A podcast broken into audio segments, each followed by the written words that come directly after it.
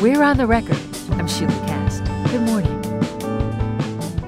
Before the era of on demand television, waking up to watch Saturday morning cartoons was a childhood ritual, and for saxophonist Stephen Philip Harvey, a source of inspiration. Originally from Ohio, Harvey lives in Salisbury on the Eastern Shore. He's performed with the Akron Symphony Big Band, the Ohio Players, the Youngstown Jazz Collective, and other musical projects. He's now choir director at Wicomico High School, as well as an instructor at Salisbury University and an adjunct professor at Youngstown State University. In 2016, Harvey released his first album as composer and bandleader, Sweet Childhood. Last summer, the Stephen Philip Harvey Jazz Orchestra made its debut with the album Smash. When we spoke in September, I asked him if music had been a big part of his childhood. Well, yeah, I come from a, a very musical family, uh, which kind of delved into both instrumental and vocal uh, music. Vocal being like the church side of my family, singing hymns at every single family event that we have growing up in church, uh, and then doing choir throughout school. And the instrumental side came from uh, my mom's side of the family, specifically uh, starting clarinet at like the age of uh, nine, and then continuing all the way through school as well. So you're a saxophonist as well as a composer, but you started on clarinet. Yeah. So uh, back when it was like fourth grade in my school, and a lot of people were asking, "Oh, what instrument do you want to play?" I had no clue, so I ran home to my mom and said, "Hey, what instrument did you play?" And she was like, "Clarinet." So I went in and started playing clarinet. And then in high school, when the jazz ensemble had some seniors graduate, and I was either a sophomore, Leo was a sophomore at the time.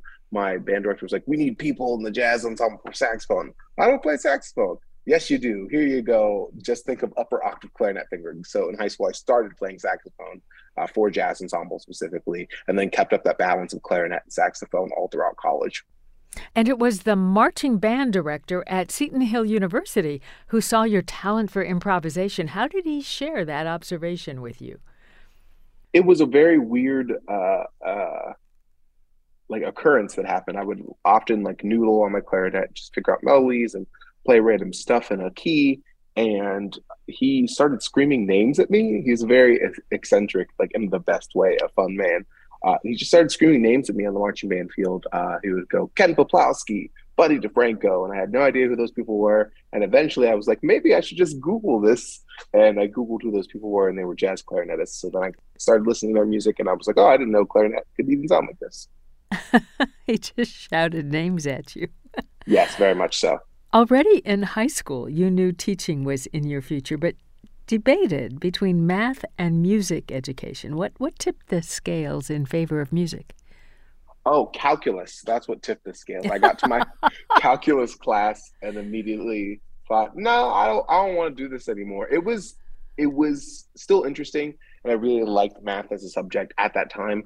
Uh, but then I I got to derive and derive and derive and derive in that class and eventually like not fell out of love with it but knew that that's not what i wanted to do all the time. I didn't get the same joy out of it as i got out of music once i got to the higher level. I empathize. Advanced calculus was the only d i got in college. So. yeah. Oh when i got to college i decided to not take a single hard math class. I took uh, college algebra which like you know with this algebra again. So i took what i took my eighth grade year of of uh, secondary school. So i i went the opposite route I mentioned Saturday morning cartoons. Tell us about the inspiration behind Smash. Yeah, so Smash is a collection of nine pieces that's inspired by uh, superheroes and comic books and all the media associated with it. Unfortunately, I didn't have like the budget or the income as a child to buy comic books. Uh, so that wasn't like part of my source material when I uh, of inspiration when I was a child. Uh, me and my friend did write comic books for a little bit, but that was all based off the ideas that we got off of Saturday morning cartoons, uh, things like uh, Batman the animated series, Marvel Spider Man. One great programming. Uh, was Fox Kids on Saturday morning, which then became ABC Kids. It was this cool program that didn't have a dedication to a single type of IP. IP, intellectual property. So in comic books, we have universes like DC and Marvel, and they didn't have a dedication to any of those. So they were playing Marvel content, they were playing uh, DC content. So you got to watch things like 90s X Men or uh, Spider Man, but then also right next to it would be Batman or uh, Justice League Unlimited, which was all really cool. So these characters have been rolling around you in your head ever since ever since you were a kid.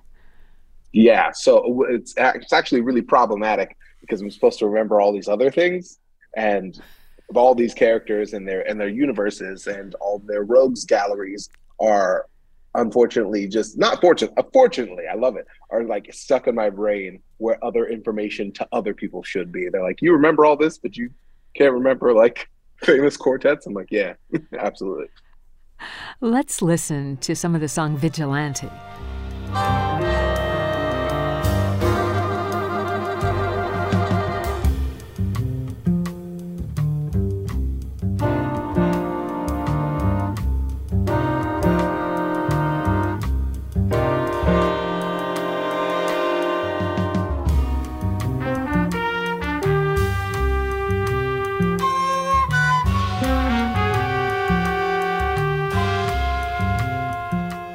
What kinds of images and feelings are you trying to evoke for listeners?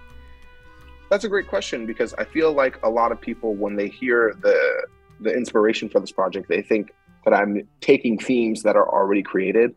And what I'm trying to do is take archetypes and take situational things within comic books and comic book media and superhero media and put them into sound without the visual aspect of it. So, for example, Vigilante, the what you just heard, uh, I'm trying to think of the brooding, angry, dark type of vigilante that maybe stands on the top of a building in the middle of the city and looks over his city and has some sort of guilt over a thing that happened.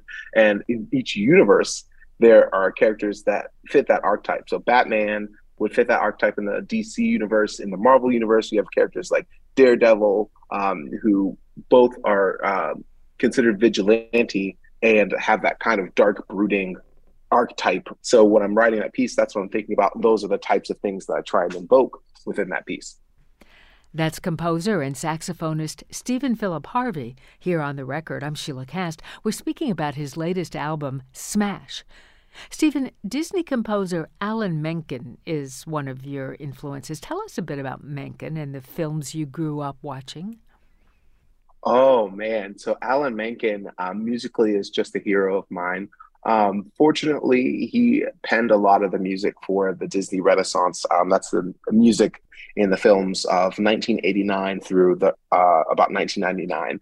Uh, so films like The Little Mermaid, Aladdin, Beauty and the Beast, uh, Hunchback of Notre Dame. He's responsible for that music. He did a couple more films after the uh, turn of the century, but when I was very, very small, that was my introduction into music and musical theater. Uh, before I had a clarinet in my hands, I was still singing those songs and getting used to those harmonies. And I feel like though that type of uh, movie music, which wasn't simplistic at all, it was it was complicated in moments and and very, very large and grandiose. Uh, gave me a taste very young for the type of music, for the wide breadth of music that I'd enjoy as an adult.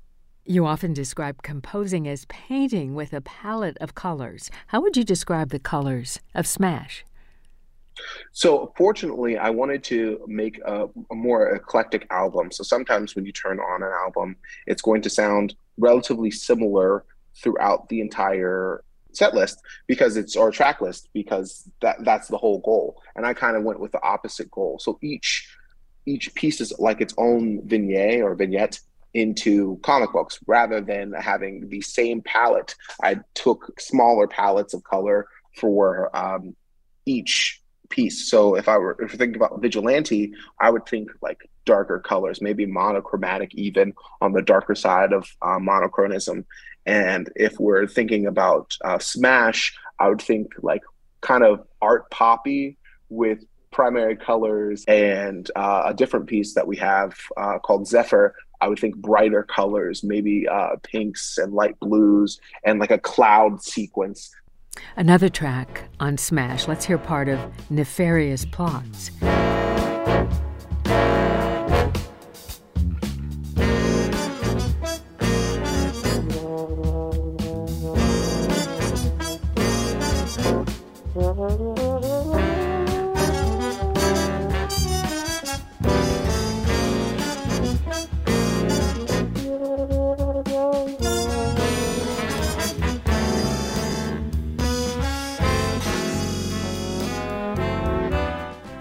You are now teaching both high school and college students. How do you find time to write and perform? I uh, have a private studio as well. So uh, people ask often how I balance all these. And luckily, my wife is very supportive of my music. And so the, the short answer is is a calendar, a very detailed calendar that uh, plots out time of when I'm writing and when I'm practicing, uh, bringing my horn with me during the school day so that if I plan real quick and have my lessons planned out, I can have time then to practice. And then scheduling all my performances on like days off for for school and making sure that I I can uh, travel without taking days off. Uh, so like I'm in the middle of a fall tour right now, and I have three sorry I have four dates outside of the state of Maryland, and only one of those days I, I used a day for. So it's like just meticulous planning, I guess. I'm still having a hard time understanding how a mild mannered choir director creates this sound that I would call big band. I mean, how how does being a music teacher shape how you work with professional musicians and vice versa?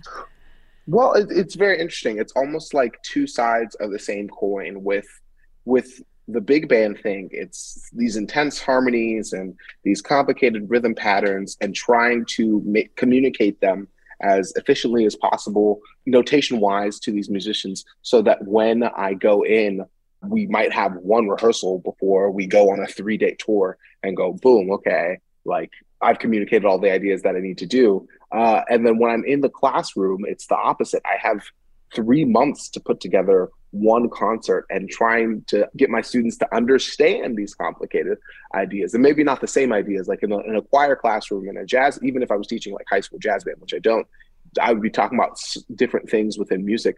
But regardless it's like the amount of time that i have to prepare for something and the the level at which the students understand the concept or the musicians understand the concept is almost like two different parts of the process so it's a very interesting balance of knowing what needs to be communicated in a rehearsal how do you introduce younger audiences to jazz one of the great parts about this record is that it's kind of not universal, but uh, very popular. It's very a very popular IP right now. When I was a child, like it wasn't at all. Like I wouldn't go to school and talk about superheroes all the time because other students didn't know what I was talking about.